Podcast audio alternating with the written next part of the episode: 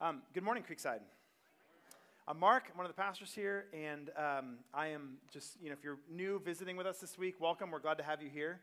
And um, I am coming off of a week of vacation. So, uh, spent the last week at Bodega Bay, highs of 68 degrees, lots of uh, sitting on the beach, reading, that kind of a thing. And then yesterday, I got to do a uh, with my gospel community that I'm a part of, got to do a float down the Truckee River. So if you've ever done this, it's the, it's the most incredible thing. You just go up to the top and uh, you sit in a raft with a group of people and you just float. And like that's it. Like two to three hours, you just float. And the river just gently leads you along the most gentle, soothing rapids you can imagine. And you just go. And it's amazing because it's like, it's the ultimate lazy thing. There's like no, nobody needs anything from you. Um, even if they did need something from you, they can't get you. You know, you're just there and you're stuck and you're just floating, and it's the best thing ever. Um, we need these kinds of like rests and vacations, and I hope that you guys have been getting some as well as you're going through your day and doing all the uh, doing going through your summer and all that kind of stuff. Um, but here, here's the here's the thing. It's funny doing that yesterday, floating down the river, especially, and after a week of vacation. And then the subject matter for this morning, we're actually going to close off the book of uh, uh, Second Thessalonians this morning. So we're done with our first and Second Thessalonians series in about um, 35 minutes generous estimate of when we'll be done with that. And uh, when we're done, the, the, whole thing, he like ends it, he closes it with um, a nudge from the opposite, okay? So there's the lazy river thing. We talk about rest, we talk about Sabbath, we talk about the need to just soak in the love of God. But he's going to give us a nudge this morning towards work and how uh, basically life shouldn't always be just floating along with no responsibilities. There's a good and a healthy side to the work that he calls us into.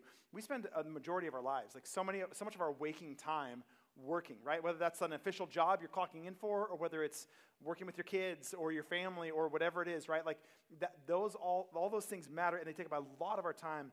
And I'm thankful that Paul closes us off by addressing that topic head on. So here we go. We're going to dive right into um, 2 Thessalonians 3, verse 6. And Paul says this Now we command you, brothers and sisters, in the name of our Lord Jesus Christ, that you keep away from any brother or sister who is walking in idleness and not in accord with the traditions that you received from us. All right, so Paul starts with a warning, okay? And he's, he's looking at us. He's like, written all these pretty crazy things. And we just walked through, like, um, the world's going to end, and here's how God's going to judge the world. And we talked through this mystery of evil that's at work in the world and is going to get more intense in the end. All these big things he's told us. And now he's going to give us a warning at the end of this letter, looking at this little community. Here's the warning stay away from a certain type of person, right? And so you think, okay, um, all right, Paul, thank you for this warning. You've said a lot of intense things. Thank you for warning us about this really dangerous type of person, right? That's out there in the world that's doing this kind of thing. And we, we ask, like, who? Like, who's so dangerous? What kind of person would he take the time to warn us so severely about? And what is it? It's a person who is idle. a person who is lazy, a person who's a freeloader um, in the church community, that's the person. If you see that person, you stay away from that person. He's giving us this powerful warning.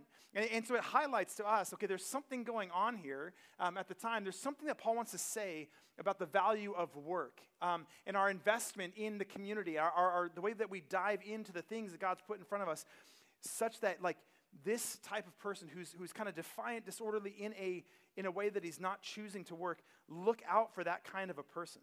So, why? Like, why is this person so bad? Why is Paul so fussy about him? Um, he gives us a couple things. First of all, he says in verse 6 there um, that that person is not, like, they're walking in idleness and they're not walking in accord with the tradition that you received from us. So Paul's saying, like, we've handed down these traditions to you. And he mentioned that at the end of chapter 2 as well, like the, the, the application of all the um, end times, man of lawlessness, mystery of evil kind of a thing.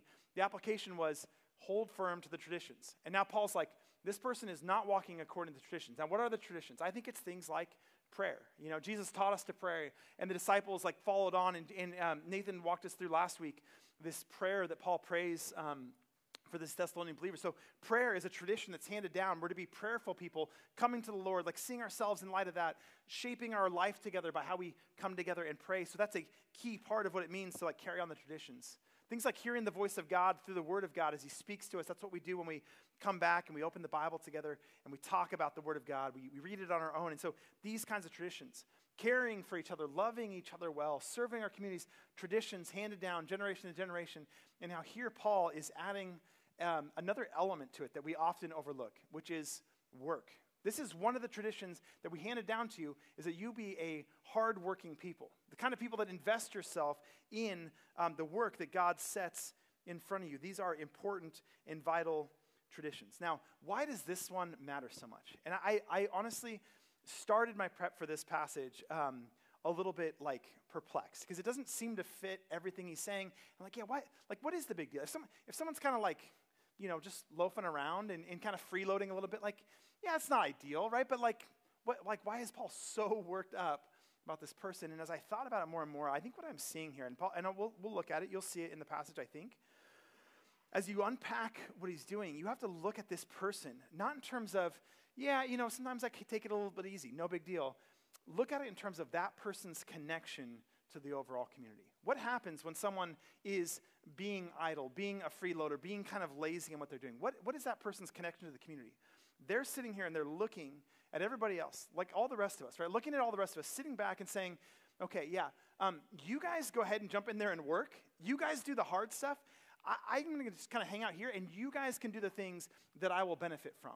It's a really like depraved view of the community. It's, it's actually a person that kind of despises the community that they're in to step back and say, You guys, like this work is kind of beneath me, but like you guys jump in there and do it, and I'll receive all the benefits of what you guys are doing. I think this is why. I think Paul's view of like community and, and the way he's been talking about the church as a family throughout 1st and 2nd Thessalonians, he's describing it in these robust terms. And then here's the person that's, yeah, I want to be part of it because I see all these people and what they can do for me. And I think Paul's saying, watch out for that person.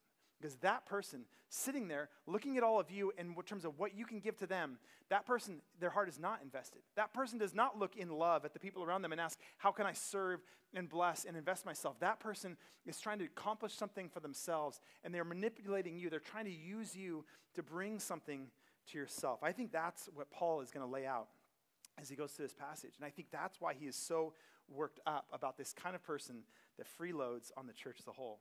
And so the question that we have to ask ourselves is when we look around, and I've been thinking that this week, I was thinking it while I was floating down a lazy river with a bunch of, uh, a bunch of people from our gospel community group, is when I look at you guys all, and when we look at each other, right? How do we view each other?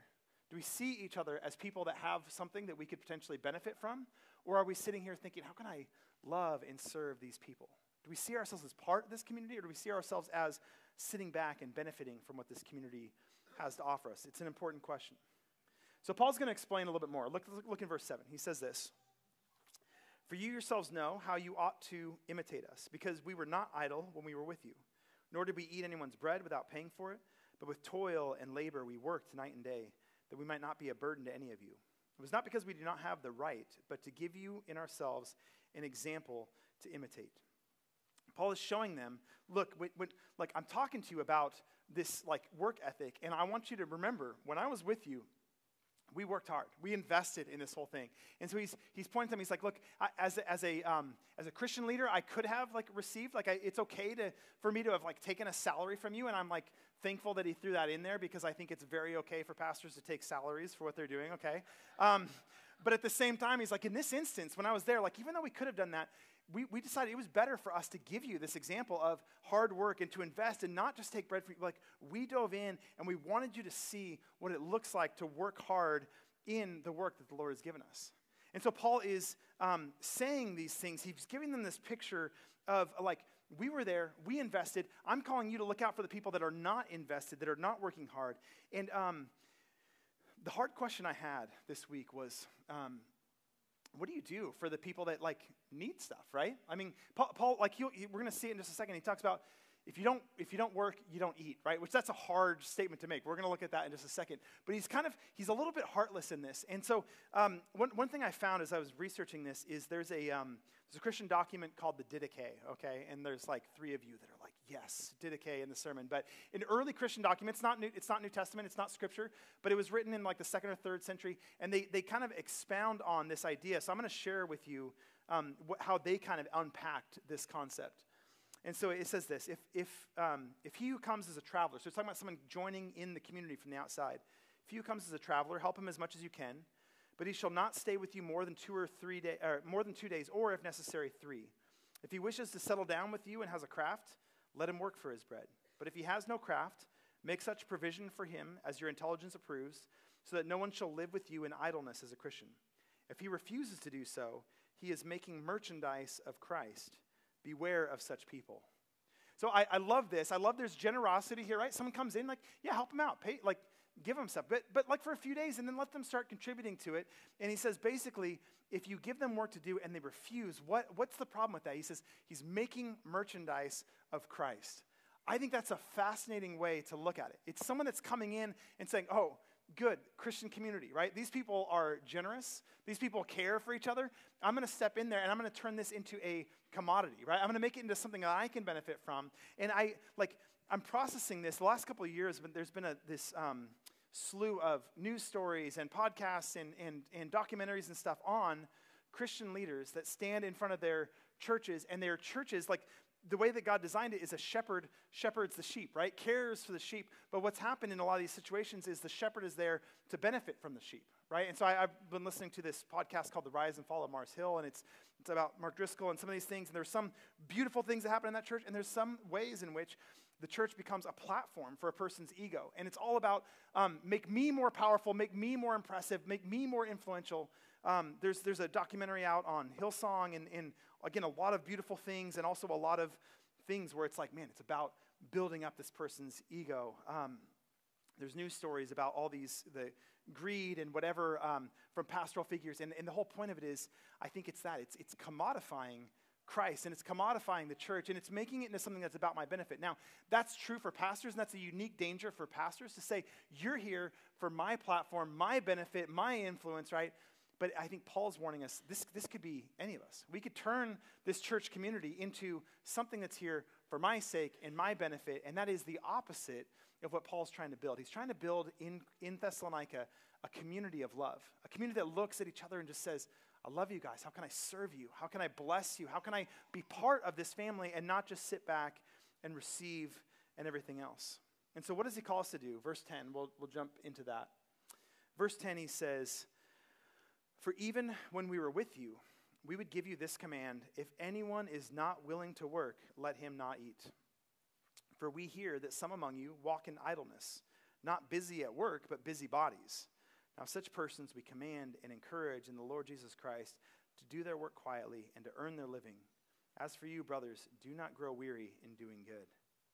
And so here is Paul giving these strong words. If you're not gonna, if you're not gonna work, don't eat. And he's he's giving us like a, a sense, a, a like statement of the importance, the value of work. This matters. And if someone's not willing to engage in work, like they're missing out something that's really important. I think he's showing like freeloading kind of undermines the community. There was a there was a sense of generosity from the very beginning. Acts 2, when we read it, when the church was first born, people were selling their possessions or giving to anyone who has need. So there's this sense of caring, but I think by this time you start to see people are kind of taking advantage of that and sitting back. And I love how he says it.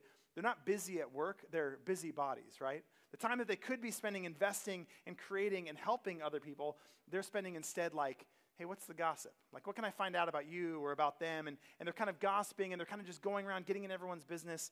And he's saying, no, get into work. And, and it's not about people that like can't find work. He's saying these people are not willing to work, right? They've been offered the opportunity and they're refusing it. Why? Again, I come back to why. Why does this matter so much? Why is he keeping this? I don't think it's just about laziness. I don't think he's just mad about, like, man, that person could be working harder than they are. I think there's something deeper and bigger at stake. And so, if you will um, indulge me, I'm going to take a, a, small little tangent from this, but I think it's related, and I'm going to give you a Tolkien quote and a, and a Tim Keller quote to like make it up to you, okay? So, we're going to be okay.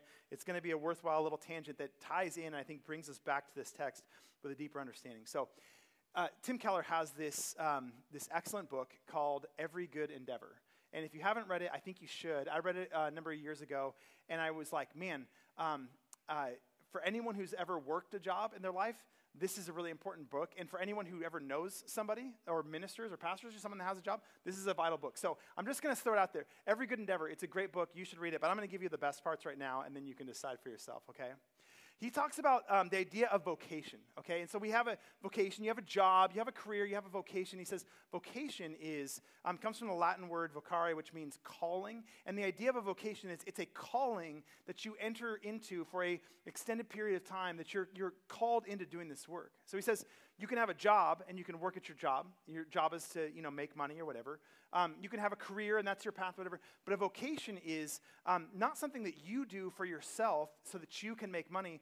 A vocation is something that you're called into. So if it's someone else that's calling you into it and you're doing it for the sake of someone else, that's a calling. That's a vocation. And he says that's, that's what God is doing in our work is he's calling us into a thing. Now, that could be ministry, definitely, but it also could mean working at Starbucks. It could mean working construction. It could mean teaching. It could mean whatever. A vocation is God has called me and asked me, at least in this season, to do this thing, and I'm doing it for His benefit. That becomes a vocation and a calling, and it's a significant thing. It, it upgrades the value of the work we do when we stop seeing it just about making money so that I can have the money I need to do the things that I want to do, and we see it as, okay, God has asked me to do this thing.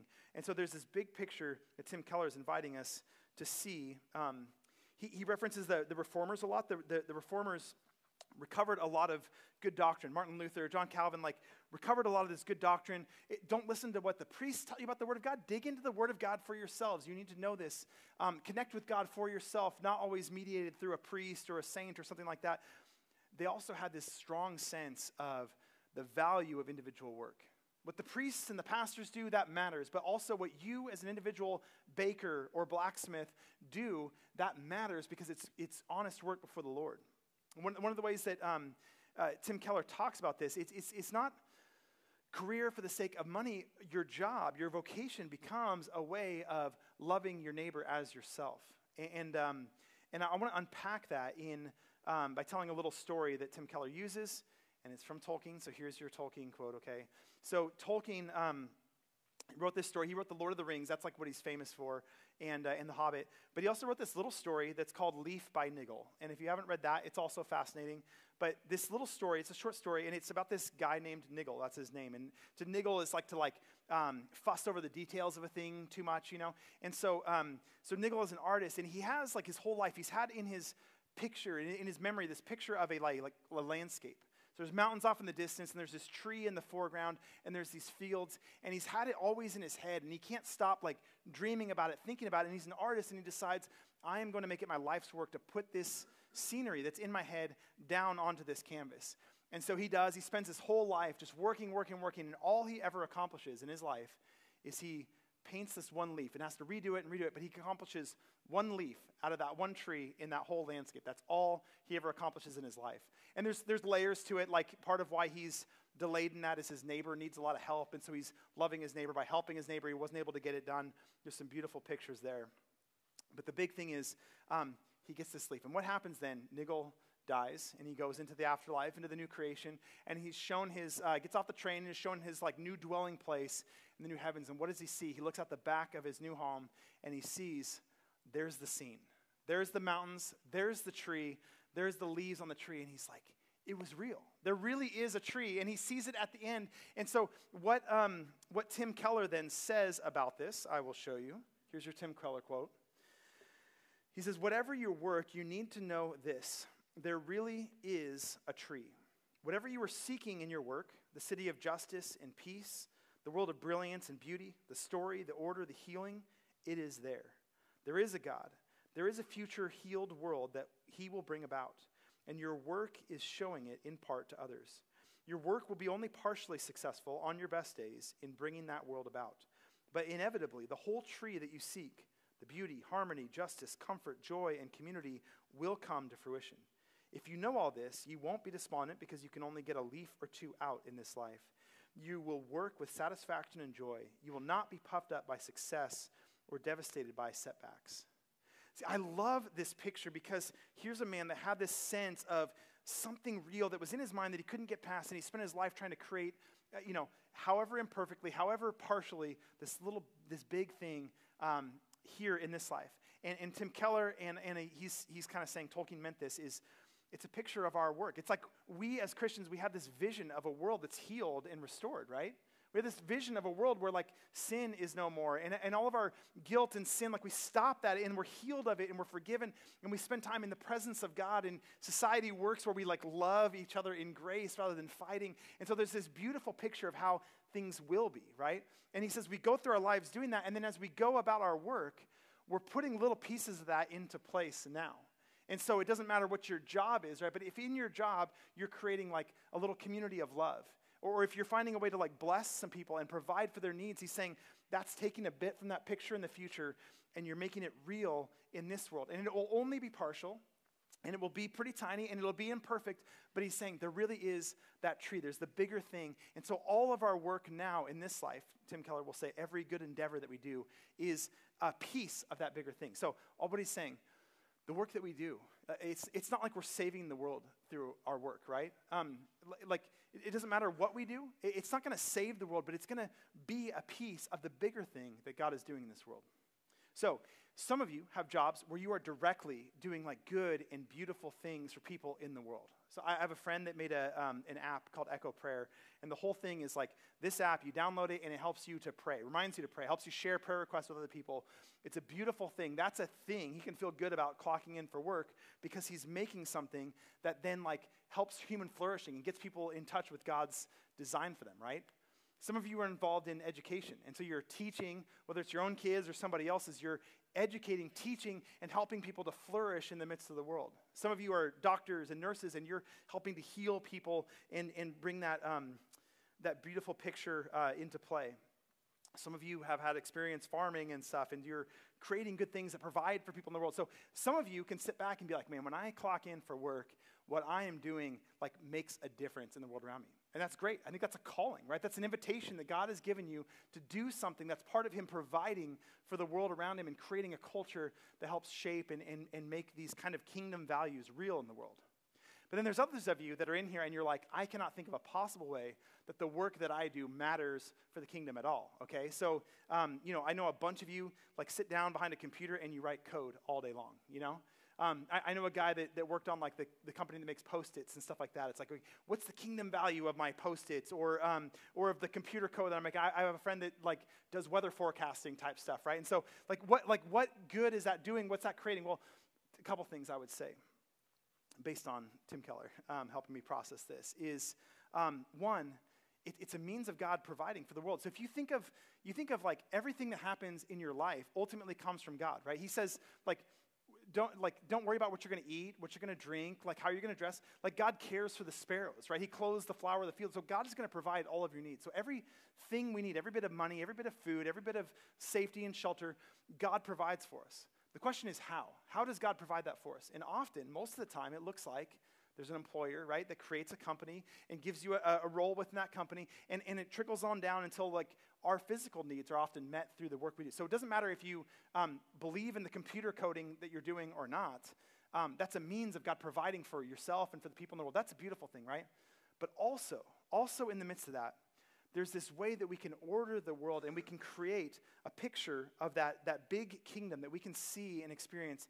We can create that in our workplaces. So it doesn't matter if you're preaching sermons for your job or you're healing people for your job or you're writing computer code for your job, making lattes. I worked for Starbucks for a while, making lattes for a job. In the midst of that, you can create a little culture where you're treating human beings like human beings, right? The interaction can either be give me your money and I'll give you what you ordered, or it can be rich and vibrant and humanizing, right? We can create, we can make life easier for the people that work under us, and we can make life easier for the people that work over us. In the midst of all these things, as we spend so much of our time trying to be a community that's shaped by the love of God, in our work, we can actually set this culture and make it real for the people that we get the privilege of interacting with day in and day out. And so, all of this, I think, is this big picture, like theology of work that I think, as I take us gently back now to the text of Scripture with this kind of theology of work in place, all of this, I think, Paul's saying, work hard. This is important. I don't think he's sitting there just saying, work hard because that's what you're supposed to do. I don't think he's like a boomer looking at the millennial generation and being like, you guys should work harder because we had to work harder, you know? I don't think it's like that. I think he's coming in and he has this big picture sense of the value of work. He has this big picture sense of the beauty of community and the value of community. And he says, you guys need to treat each other in love. You need to work hard because your work matters. It's not about just not being lazy, it's about invest in the big picture, thriving sense of what God um, is doing in this world. And He's inviting you into it. And if you're freeloading and you're sitting back, you're missing this big piece of what God is wanting to do to heal and restore and make this world a place where human flourishing happens. And so Paul says in verses 12 and 13, just to read these two again, he says, Such persons we command and encourage in the Lord Jesus Christ to do their work quietly and to earn their own living. As for you, brothers and sisters, do not grow weary in doing good. There's this great reminder, too. He says, work quietly, okay? Now imagine like working noisily often looks like you're calling attention to what you're doing.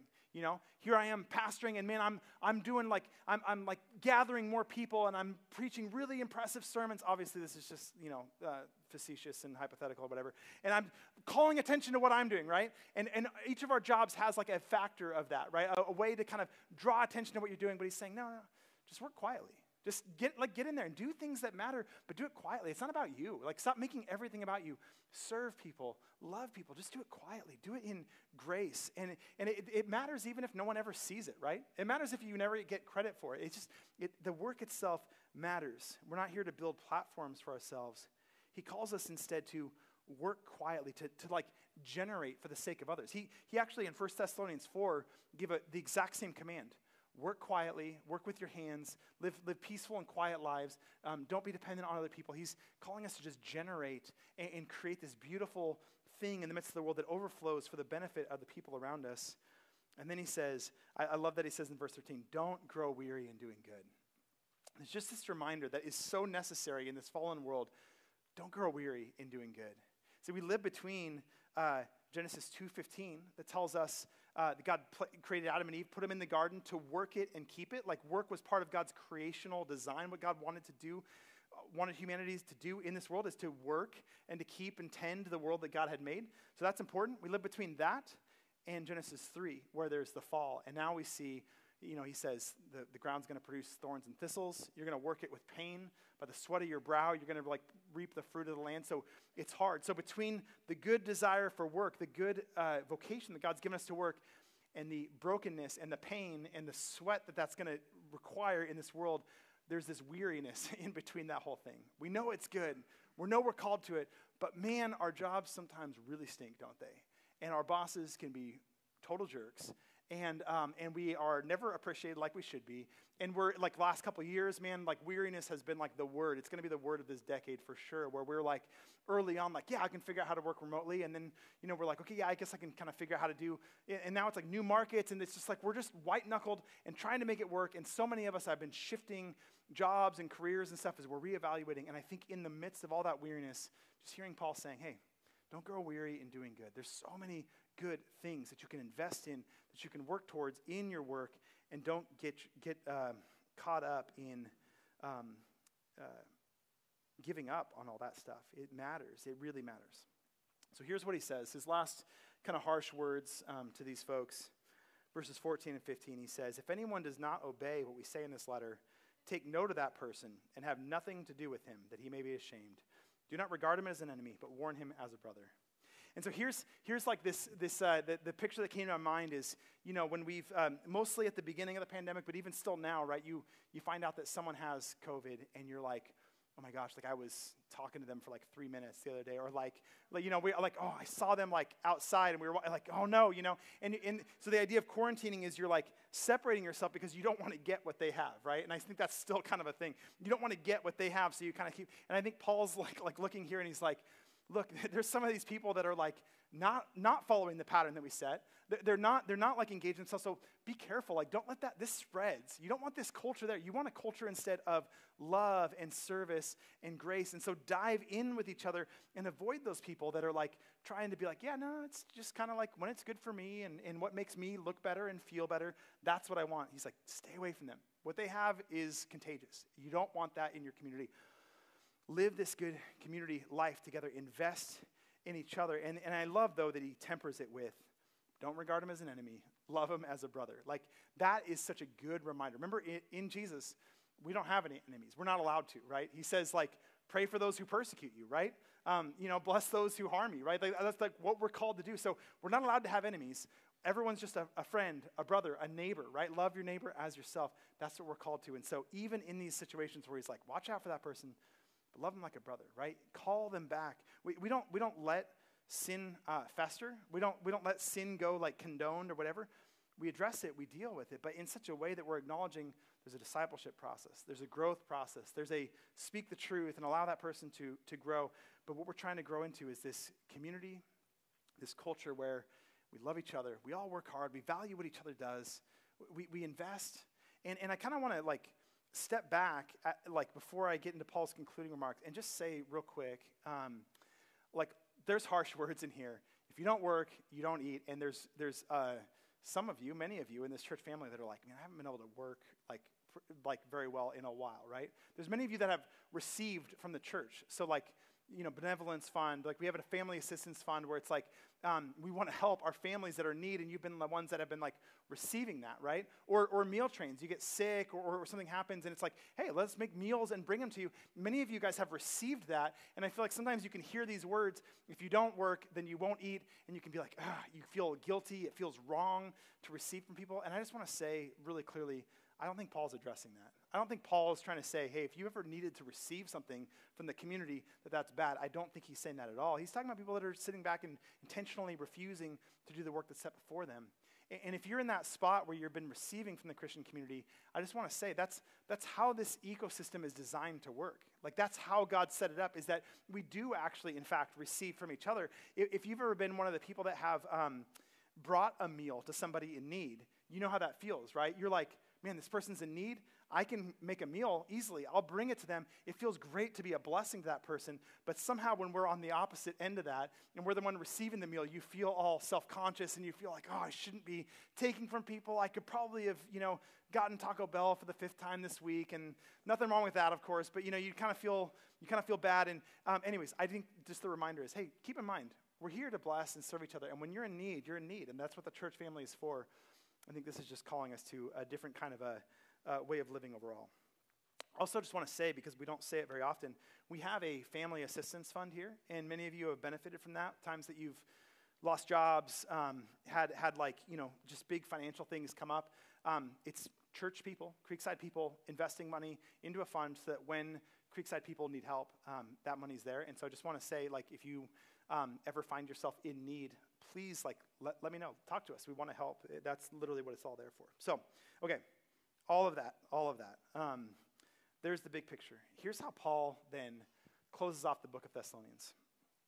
He says, Now, may the Lord of peace himself give you peace at all times, in every way. The Lord be with you all. Man, what a beautiful way to end this. The Lord of peace. So, like, he, he, is, he is Lord, he is ruler, he is like our Messiah, like all this, but he here chooses to call him the Lord of peace, which is such a beautiful picture for this community that's hurting and they're suffering. He is the Lord of peace, and He's praying, Would this Lord of peace give you peace? So, I, he, His peace, give it to us. When? At all times. How? In every way. I just love that picture. May the Lord of peace give you peace at all times, in every way. He just wants this community flooded with peace. He prays that the Lord would be with you all. They prays for the presence of the Lord to be all around them here he signs it himself. Uh, it seems like Paul's been dictating to someone else who's been writing it down, probably with better handwriting. And then Paul, he, he had warned earlier in Second Thessalonians about a, a letter that seemed to be from us. So it seems like Paul then takes the pen and he himself is writing, I, Paul, write this greeting with my own hand. This is the sign of genuineness in every letter of mine. It's the way I write. So he's making sure they know it's from him. And then he ends, The grace of our Lord Jesus Christ be with you all. Love that he ends. I want to give you peace and I want to give you grace. They both come from the Lord, and I want this to saturate and, and um, characterize your community together. See, I think this is so beautiful. I, I just step back from, from this and just say, we chose a while back that we wanted to go through first and Second Thessalonians, and there were things about it. Um, it's the tone that Paul speaks in throughout. He has this pastoral heart. I love that he talks about being a nursing mother among them, um, a persistent father among them, just this family feel, this, this generosity and this grace. And the way he talks about when we came to you, we spoke the word of God and you just absorbed it. Like you, you, you changed and there was a zeal that you had and this word, the, the word of God is like spread forth from you. We love that. And I'll just have to say, over the last few months, as we've been walking through these letters, I had no idea how big of an impact these letters would have on me. And, and talking to, to different ones of you, it feels like these letters have had a big impact on us. I love that Paul ends it by looking outward. So there's, there's big, there's heart touching things Um, there's end times things, and then he just ends it by looking outward and saying, the way that we work in our community and with each other, like this is this is where it plays out. It's a reminder that it's not just about what happens here in my heart, it's also like how that flows out to the people around us to be a community of love together. And um, so I want us to, to continue to, to worship together. I'm going to invite the band back up. We're going to keep um, worshiping together. From here, we're, we're done with Thessalonians. So what we're going to do over the next few weeks is we're going to um, we're going to give you a, a taste of um, a few different things. Um, we're going to get to hear from uh, George Walker, who's one of our, um, he's, a, he's a missionary, he spent his life doing mission stuff, and he's going to share with us. We're going to talk about a couple of topics that we feel like are really important. And then um, in the fall, we're going to jump into Ecclesiastes, which has a lot of the same themes, and I'm really excited to dive into that with you. But let's, um, we're going to worship. Let me pray for us as we prepare our hearts for that. Lord, thank you so much for the way that you have been so faithful to speak to us during this time. And I, I definitely mean the truths of your word that you've brought out for us. But also, Lord, I, I just feel like you've made, taken this message and made it personal to us um, over the last few months. Thank you for your Father's heart that welcomes us in. Thank you for your um, desire to bless us and, and um, transform us and to, to, use us to be a blessing to the world around us. I pray that we would work hard. I pray that we'd see the work that you set before us as something that matters, that there's value in. I pray that we would um, be a blessing in, in, big and small ways in, in what we create and how we create it, in, in the people that we interact with.